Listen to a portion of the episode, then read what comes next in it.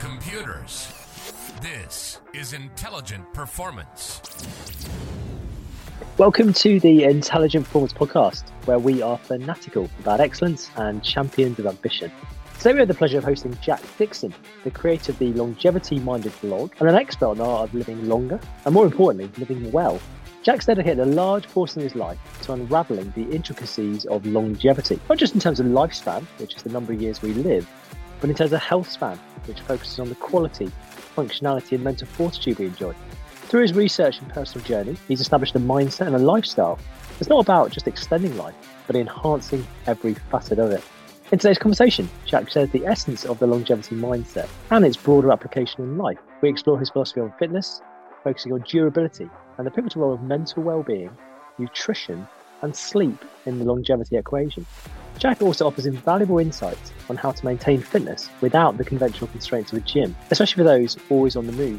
Prepare to be enlightened on how to truly live a life that's not just long, but rich in health, quality, and vitality. Thank you for tuning in. Let's jump straight to the conversation. Where I'd like to start is longevity. You know, this is your kind of subject specialist area. Where did your passion for and your kind of interest in longevity come from, though? Yeah, first of all, thank you for having me on, Alex. I'm excited to be here. So I'm 24 and I get asked this question a lot because people think you're 24. Why do you care about longevity? So before answering your question, it might be helpful to start with a bit of a definition. So mm-hmm. everyone thinks when it comes to longevity, it's just this lifespan component. So how long are you alive on this earth? And if I said, Alex, you can live to 500, but you can never leave the room you're currently in, you would say, well, I'm going to live a long time, but my quality of life would be horrible. So there's this second piece to longevity, which is health span. And that is kind of our cognitive and physical health. So just to lay the background, that's what we're talking about and thinking about when it comes to longevity. And how I got interested, I guess, was from my background playing sports and working out from, I think, ever since I can remember. I was playing hockey and soccer. My dad always worked out in our garage. So he had a pretty big influence on me getting into fitness from elementary school.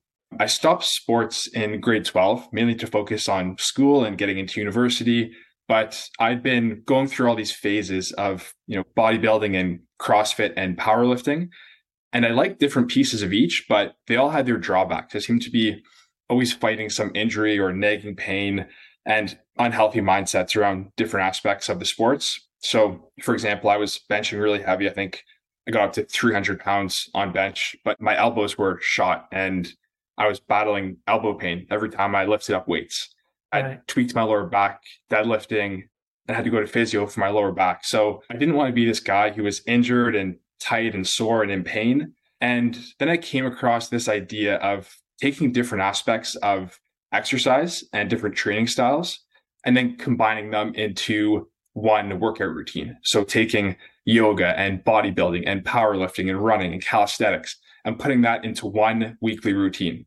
And when I changed my training to this well rounded style, I kind of got interested into other aspects of longevity, like eating and fasting and sleeping and managing disease and improving your emotional health. Hmm, interesting. So it sounds like, did you come across longevity as a philosophy, as a, as a thing? And then you start to, this was, this what kind of taught you to take different elements from different things you were doing?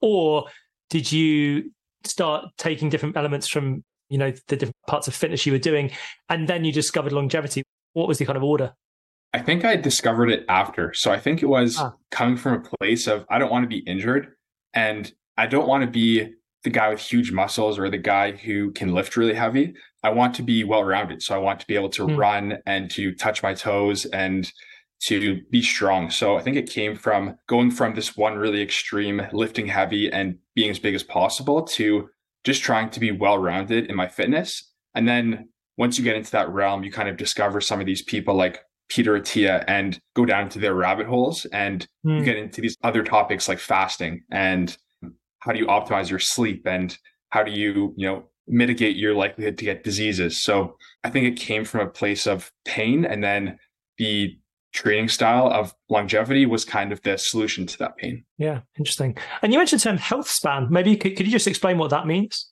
Yeah, I would love to. So with healthspan, we have two components. So we have a cognitive and a physical component. So I think the physical component is best thought of when it comes to something that doesn't really get talked about, which is the activities of daily living. So someone like you and me, we don't even think about this stuff. Like it's getting groceries and being able to deal with your finances and go to the washroom and get dressed on your own. But as we age, we lose these abilities. We can no longer sit and get up and walk around. And that means that we can no longer live independently. So this physical component isn't just about being fit and having high energy levels now. It's about preserving our abilities to continue to move and to live independently into old age. Mm. And then with the cognitive component, it's just about maintaining our cognitive sharpness and our mental well being, having strong emotional health. So being able to deal with distress, manage our relationships effectively. And of course, a big piece is trying to stave off some of those cognitive diseases like Parkinson's and Alzheimer's and dementia. Yeah, that makes perfect sense. I, I think it's, I mean, I discovered longevity for in the last eight months, mostly thanks to, to reading your newsletter and the work you do and some of Peter Attia's kind of podcast. But I, what I've kind of grappled with is it seems, you know, I'm a bit older than you, but 24, you're you're really having to kind of decide, right? I'm going to play the long game, and it's it must be like a mindset shift because I, you know, I don't know you, but I think going through my 20s into my 30s, I, I still feel like you know I'm going to be like this for the rest of my life uh, naively, and it's it's tricky to, or at least my, my experience, it's tricky to think I've got to keep doing the work so my when I get to my 70s, 80s, I'm going to be in good condition because it seems so far away. And I think, oh, I don't need to. I don't need to go to the gym today. I'll be fine. So, so how I'm interested in the mindset you've had to adopt and how you kind of develop it because it for something that's so far in the future. Yeah. So I think Peter Attia talks about this and he calls it, I think, hyperbolic discounting. And humans right. are no good at hyperbolic discounting. So we're not good at looking, okay, in 40 years, I'm going to be 60 years old or and then how can I make sure I'm in a good state when I'm 60 years old? Mm. Well, we're not very good at that. And I think that's where this longevity stuff gets lost on some people is that it benefits you massively in the decades to come, but mm. it also improves your lifestyle every single day right now. Like if mm. I couldn't extend my lifespan one bit by eating and exercising and sleeping well, I still wouldn't change how I live today because mm. I have more energy. I feel better about myself as I move through my environment. I feel vital and strong, and I can, you know, go out and run up a mountain, and I still have energy after to, you know, hang out with friends or do the things I love to do. So I think that there's two pieces. It benefits you massively in, you know, your your elderly years, but it also benefits you today. So I think when it comes to developing the mindset, the question is really where you are today. And everyone's going to be in a different starting place. And it means for me to live with longevity in mind might not be what it means for you. So I think it comes down to the small daily actions and making it sustainable. So it's easy to get caught in listening to someone talk about the optimal protocol and thinking, oh, if I can't, you know, do three hours of zone two training per week, it's not optimal. So I should do nothing. Well, you should do, still do something, do anything that's small and sustainable and that you can maintain and you can build up over time. And I think when it comes to being longevity minded, it's the consistency that matters and doing the things that you can maintain over the days and weeks and years to come. No, I think that is very sensible. And I kind of think the point you made about everyone's going to kind of approach it differently, I guess, depending on your motivations. I guess, like for me, there were two things. One, my mum's had dementia, like Alzheimer's. So it's kind of seeing her go through that, it really sharpened my focus. Oh wow, what do I want to? How do I want to live? So I don't go through that as well, kind of selfishly. And then secondly, you know, I think Peter Attia, you talk about you want to be able to have physically what kind of capability you want to physically when you have say grandkids, for example. So I'm I'm spending time with my brother's family. He's got two young kids, and I, I've just noticed, you know, picking up my three year old nephew. Uh, sometimes in certain angles when I pick him up, I'm like, oh god, this is a real challenge. So then I'm, when I'm going to the gym, I'm trying to work on that particular movement with a view to, well, when I'm older, hopefully I'll, I'll have the strength now to be able to do that if I've got grandkids or whatever like that. So Exactly. Yeah, I guess everyone's got an individual kind of journey. What what is it for you then? What's your kind of individual motivation that keep that you're kind of playing towards in the future? So I think for me, it's almost not even thinking about the future. I think for me, oh. it's what this lifestyle does for me today. I love right. to think about how it will benefit me in the future, but I can't lie. It's not about how I'm going to be when I'm 80 because we also don't know. I could get hit by a bus tomorrow and die. Sure. So I think for me, it's just doing these things has such a big payoff today. And that's why it's worth doing these, you know, enforcing these habits around exercise and your nutrition and your sleep because it improves almost every aspect of your life in the present moment. No, fair enough. I think that makes a lot of sense to me. And I guess the mindset is the word, the word that comes to me is patience as well with a lot of mm. this.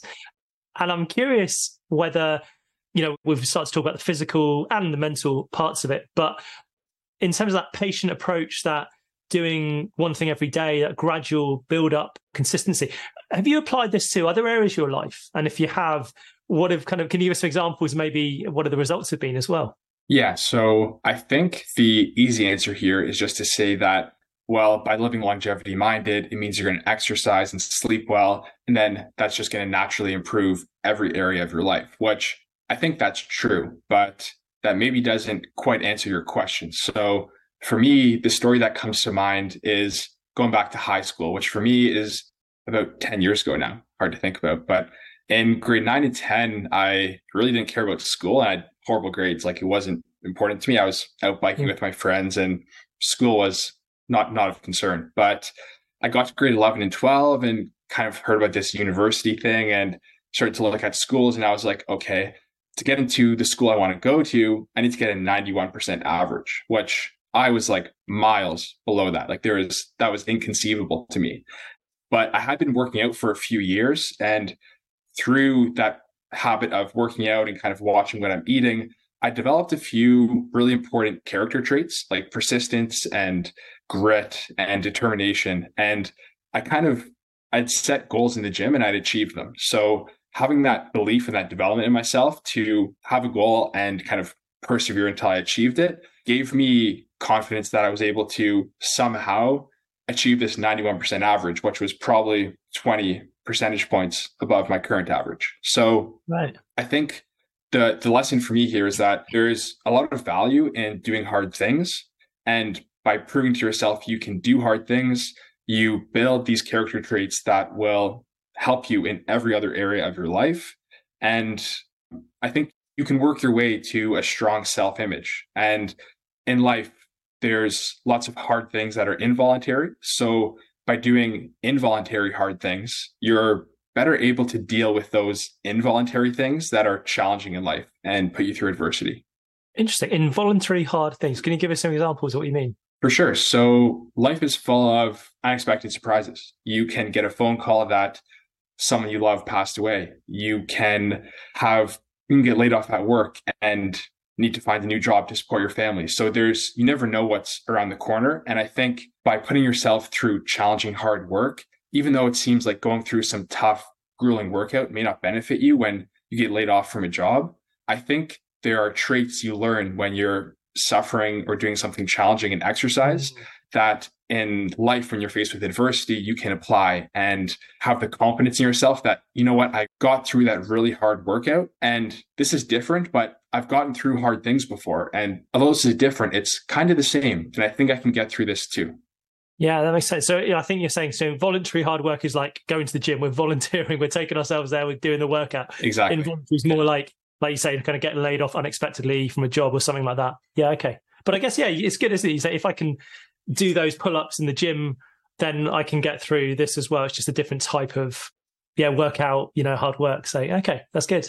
Well, I'd love to deep dive deeper into your philosophy around fitness. So from what I've read, you, you know, it's around avoiding injury and disease and also being durable and functional, which are quite interesting words. So could you break that down for us a bit more and also kind of tell us what each part of that looks like? For sure. This is a great topic I love to talk about. So let's get a bit more specific. So when we talk about avoiding disease, we're really talking about these diseases that are kind of referred to as the four horsemen. And mm. these are the four chronic diseases that are responsible for most deaths in the Western world. So mm. In order of like mortality rate, highest to lowest, we have diseases of atherosclerosis, which are things like heart attack and stroke. And then we have cancer, Then we have diseases of neurodegeneration, which are things like Alzheimer's and dementia.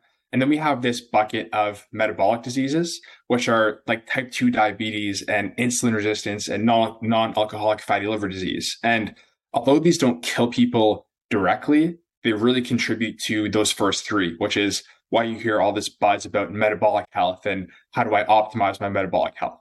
So, really, a big goal with my exercise is how do we prevent them entirely, which obviously genetics play a role. So, you can't always control that but there's a good chance that you can delay their onset. So instead of getting them at 75, maybe you can exercise and sleep a little bit better and change your eating and develop them at 80. And that gave you five more years of good health. Hmm. So that's kind of the the first piece as in regards to managing disease. And then it comes to okay, well, we have these four diseases. How do we mitigate their risk? And there's four different pieces that we look at, and those are exercise, sleep, nutrition, emotional health. There's a fifth, which is this exogenous molecules, which is like supplements, drugs, hormones. Uh, but you asked about exercise, and luckily, exercise is a primary force and probably the most impact we can have on decreasing our risk for these diseases is through how we exercise. So, if you like, we can talk about different kinds of exercise and how you might train for longevity. Yeah, great. I'd love that. So, okay, awesome. So there's kind of three buckets we're looking at. So broadly speaking, you have your muscles, you have your cardiorespiratory system, and then you have your kind of your stability and your mobility and your flexibility kind of as one bucket.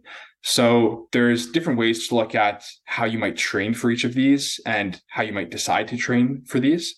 But you kind of need to do something for each if you want to optimize your training for longevity. So when you look at your muscle, so the kind of the thing you want to optimize for to extend your lifespan is strength. So although training for hypertrophy and increasing your muscle size is strongly correlated with your strength, optimizing for strength is really is what is what's going to extend your life the most. So there are different strength training protocols you could look at to become stronger. And if you like, actually, we can talk about one really simple example of training for strength that people can implement tomorrow if this is something they want to work on. Sure. Can you just just ask ask a question of what you said though? Why sure. it's curious that I think of cardiovascular. Oh, if you know, my heart's good, you know, because heart disease, heart attacks, things like that. I, that you know, I, I think of those as big killers.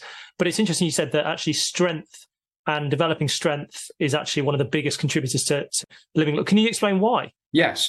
I think one really good example is falls. So, mm. above the age of 65 in the United States, the leading cause of accident related death is actually false. And I can't quote the exact statistics on this, but it's something like if you fall over the age of 65 and break a bone, your chance of essentially being dead in the next 12 months is shockingly high. I won't quote the study because I can't recall the statistic right now, but you really want to avoid things like that as you age. And then the second piece to this strength is that your Jack, why? Why, is, why are you likely to die in 12 months of having a fall? What's so, the kind of fact? Yeah. So it's kind of a, a snowballing. So if you fall and break a bone, then you find yourself in the hospital and you're at an older age, you're more compromised. So your immune system may be more compromised. Uh-huh. There might be complications in surgery because you're not as as young as you used to be. So there's kind of these ancillary reasons as to why having a fall can be such an issue as you age. Yeah, and I guess also the other part it makes me think of is you're probably then going to be sedentary, so you can't be moving. Your mobility is going to start to go down. You exactly. Yeah. I imagine all, all these kind of. I can see why the yeah, the the what do you call it fallout or the impacts of this can be so profound. Especially as you're older, it's harder to recover. It takes longer. Yeah, it makes sense. Okay, exactly. great. That's that's helpful. Thank you. And and go back to yeah, I'd love to dig into what you said about how could people, yeah, set up and, and plan to train for strength. Okay, awesome. So this protocol is super simple. It's called the three to five protocol, and it's easy to remember because everything is three to five. So you're basically going to exercise three to five days per week. Mm-hmm. Each time you exercise, you're going to do three to five exercises. You're going to do three to five sets of each exercise and three to five reps for each set. And you're going to rest three to five minutes between each set. Mm. So everything is three to five from the number of times per week down to how long you're resting. And the important thing here is that you're lifting at 70%, usually more, probably closer to 80 or 85, mm-hmm. 70% plus of your one rep max. So if you're lifting in this low repetition range, you have to be lifting heavy weight, which means you have to lift ideally 70, closer to 80 or 85% of your highest lift for the movement that you're doing. Okay. So I, I you were talking through the three thrive, and I was like, yeah, great, great, great. And then you then you got to the bit about the three to five minute rest, which seemed like me like it seemed like a long or like a lot to me. But then I also was thinking, when I'm in the gym, am I lifting seventy five percent of my maximum? Uh, yeah, kind of weight that I can lift. So, how do you establish first of all your your maximum weight? Do you, should you go in the gym and keep lifting weights? You're like, oh, I can't lift this. Is that is that the approach? So that's actually a really good question because testing your one rep max can be really dangerous for a lot of people. Uh-huh. So sure. if you go in there and you're, for example, deadlift is maybe a bit safer because you can just drop the weight. But yeah. if you're trying to really push yourself and test this on a one rep max for like a squat and you have that weight mm. on your back, you can really hurt yourself. So sure. the better way to do this is there's conversion charts. And if you just search up like one rep max conversion chart, there'll be a ton online. But you want to basically lift a heavy weight ideally the, it's more accurate the the lower you can get. So for example, if you go and lift something for 10 reps and then look at the conversion chart, it's not going to be as accurate as if you lift something heavier for 5 reps. So you basically want to lift as heavy as you think you can for somewhere between, you know, 3 to 7 reps and then look at the conversion chart and base your percentages on that conversion. Okay, interesting. Yeah, I, I, feel like we're getting into the nuts and bolts of this, which is great. And I, but I wonder whether um, it would be better to kind of move on to more general topics because I think people can dig into this stuff reading your your your work and your book. So, but this is I think we're, getting a good flavour of what's involved, and it just makes me hmm. think. Yeah, have I been? What percentage of my one max one max have I been currently lifting? But I need to look at those conversion charts. So that is a great tip. I'm interested to know what kind of parts of your longevity journey have been the most difficult and what's been the most hard kind of part to integrate into your, your life, your routine? Um, or like what have been the most kind of challenging changes you've had to make to your life as part of your longevity kind of journey? For sure. So I think the the first piece is if you're making big lifestyle changes, the social aspect of your life can definitely suffer. So mm-hmm. I'm the guy who's in bed before 10 p.m. and up at 6 a.m. That you don't have to do that, obviously, if you're trying to improve your health. That's just who I am because you know, I wanted to make sure I'm sleeping for, you know, seven to eight hours at least and mm-hmm. get up early so I can, you know, do the things I need to do. Uh, but that means you can miss out on some stuff. And I think this also ties into like drinking. I stopped right. drinking pretty much immediately after graduating, which was a fantastic decision, but can make you a bit of a social outcast at times. Mm. Like I was at a party last week seeing friends and I was the guy drinking like a soda water and that means you're not always going to you know blend in the best with your your social setting. But i think this also speaks to looking at how you can change your social group and your lifestyle to reinforce your habits. So finding those people who also don't drink or who also do the kind of exercise that you're into or who are also up at 6 a.m so starting to develop friendships that kind of jive with your lifestyle can really help kind of cope with some of that social social challenge of making these big lifestyle changes.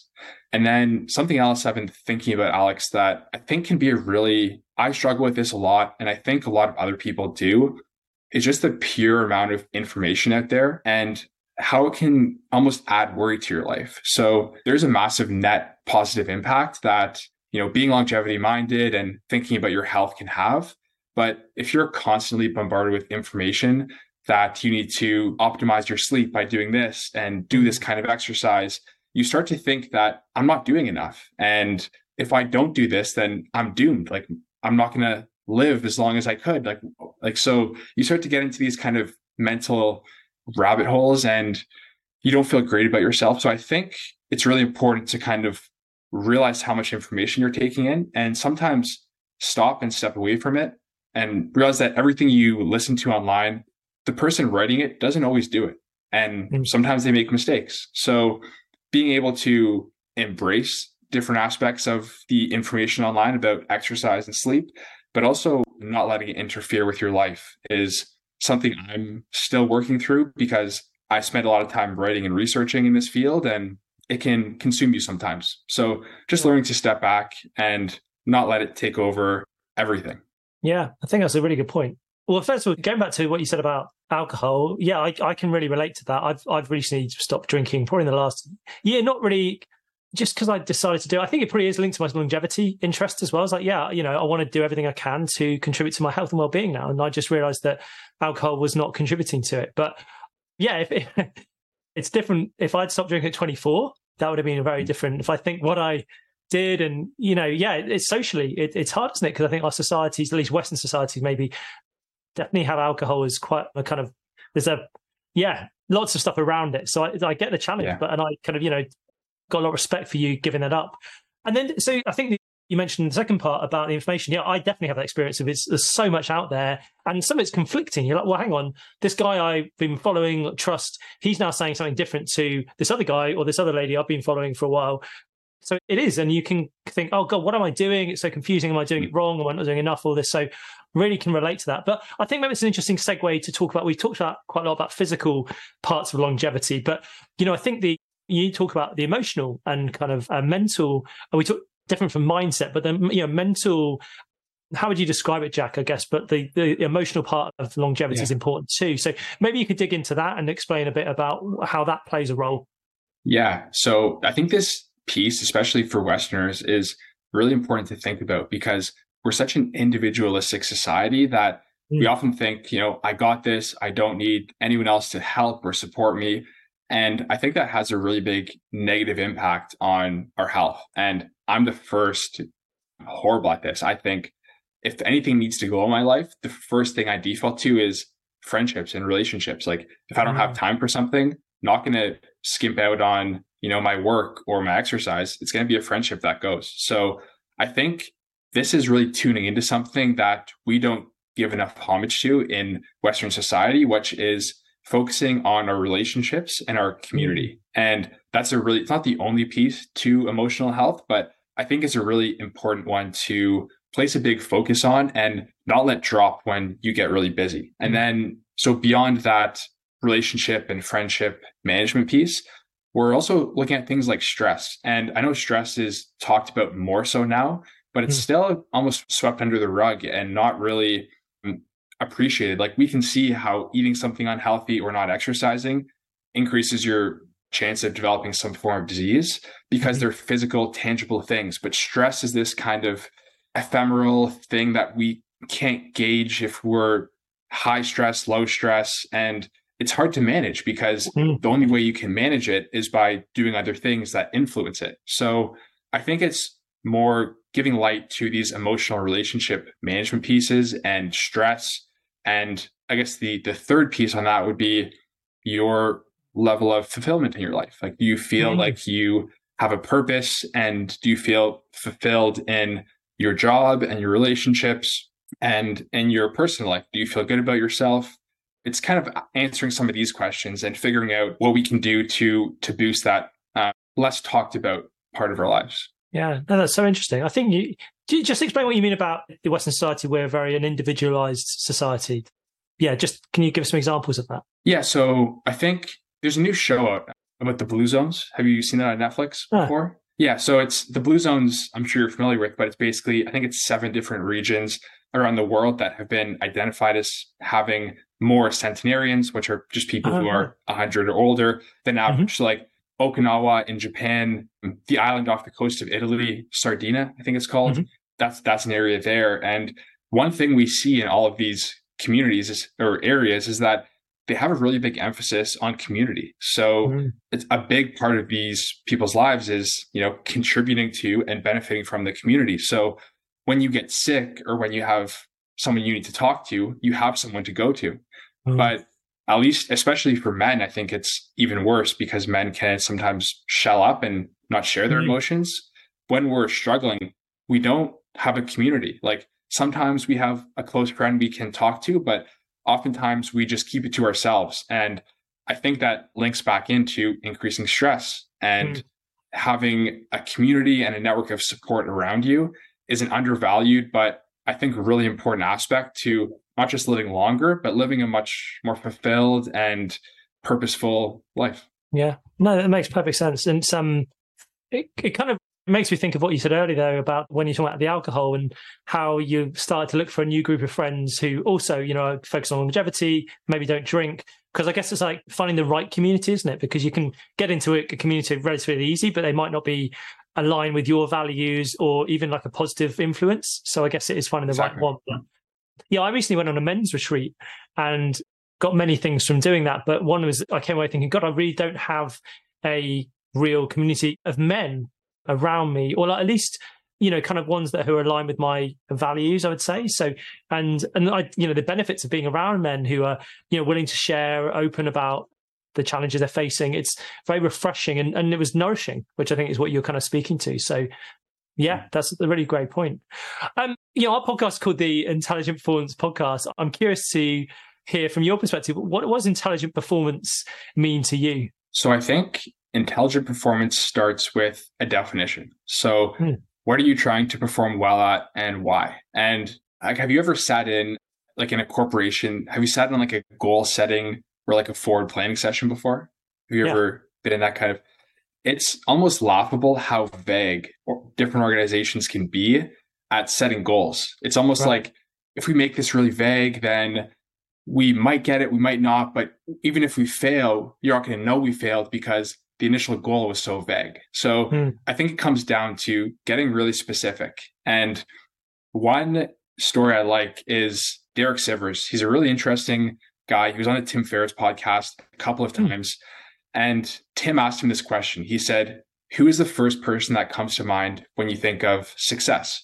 Hmm. And he gave a bit of an intro, but he reframed the question to who is the third person that comes to mind when you think of success? and for him, his first person was Richard Branson. His second was maybe Tim Ferriss. And then his third and final answer was we can't know without knowing their aim. And the example he gives is what if Richard Branson was setting out to live some quiet, relaxing life, but like a compulsive gambler, he just couldn't stop creating companies? Well, then he wouldn't be successful at all because he's this mega famous billionaire and he's not living the quiet life he set out to live. So I think it starts with that definition. And then once you know why you want to perform well, you can inform your strategy based on your specific outcome. I love that. That's really interesting. Yeah, I guess it makes me think, you know, success is relative. It's all in what does success like look like for you? And then you can maybe find people who um, their success aligns with your success. Otherwise, you know, they won't be successful in your eyes. So, yeah, really good point. I love that, Jack. Great. Uh, you know, you've written an ebook in addition to the newsletter you and the website you run, but I was interested to know what had you and what prompted you to write your ebook. Yeah. So, I've been into this kind of whole sphere of self development and entrepreneurship and working for yourself. Tim Ferriss has had a really big impact on kind of how I uh-huh. think about creating a job and you know the four hour work week and, and the principles there have really had me interested in you know can i actually create a business and somehow make money for myself independently and i think it was on a canoe this summer with my brother and he was telling me about this small bets course he took with a guy named daniel vassallo and he said you know just take a small bet take some time put together an ebook and see if you can get it into people's hands that will find value out of it. So mm. I kind of took my two favorite activities, which are exercise and travel, and merged them. And over the past year, I've traveled for like 139 days, 140 days, something like that, across 12 countries, four different continents. And of course, I continued to exercise and stay in shape. So really, the E was just an amalgamation of how I stay fit on the road and sharing with others how they can too. So it was kind of taking something I've done and proven to be uh, effective and sharing with other people.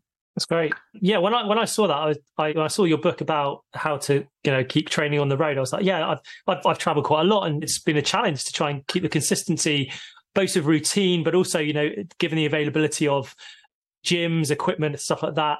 So actually, before I kind of start to wrap up, I'd just love to dive into that a little bit more about.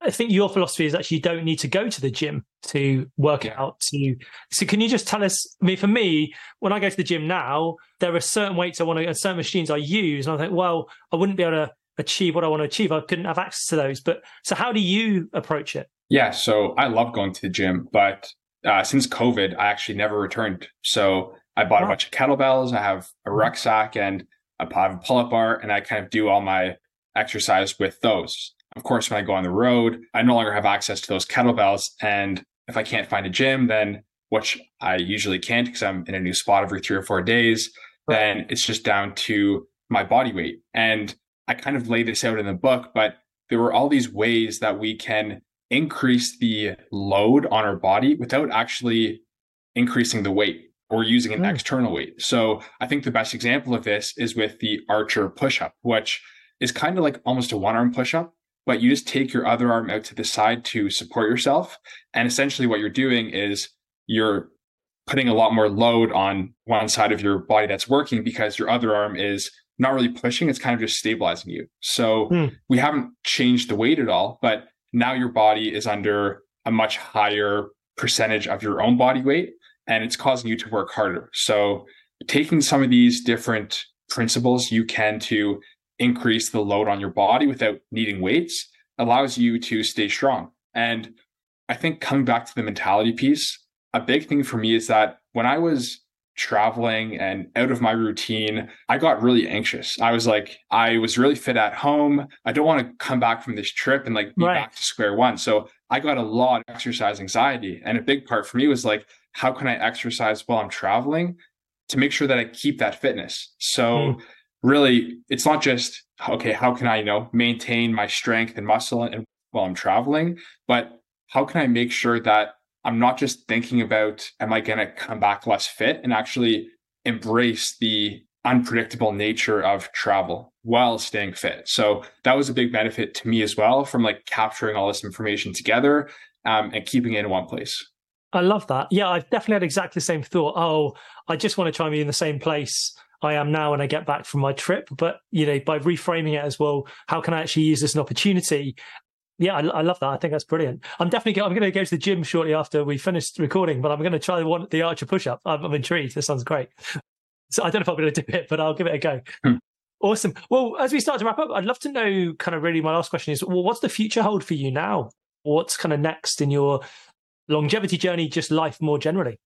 Yeah, so I actually just quit my job with the government of Canada in August, and that was just me wanting to pursue more meaningful work and and travel as well. That's that's the other piece of it. So mm. really for me, I'm kind of in this weird transition stage where I'm treating my online writing like a full-time job and trying to figure out how to expand the reach of my newsletter while continuing to make the impact that I initially set out to make, which is, you know, educating and inspiring people on how can you live longer, feel healthier, and live a more purposeful life. So I'm going to be working on that and continuing to, you know, scale and grow my my newsletter and my blog and actually take off to Rio de Janeiro in about 2 weeks where mm. I'll spend 2 days and then I'm off to Argentina where I'll spend about 2 months kind of making my way through the whole country.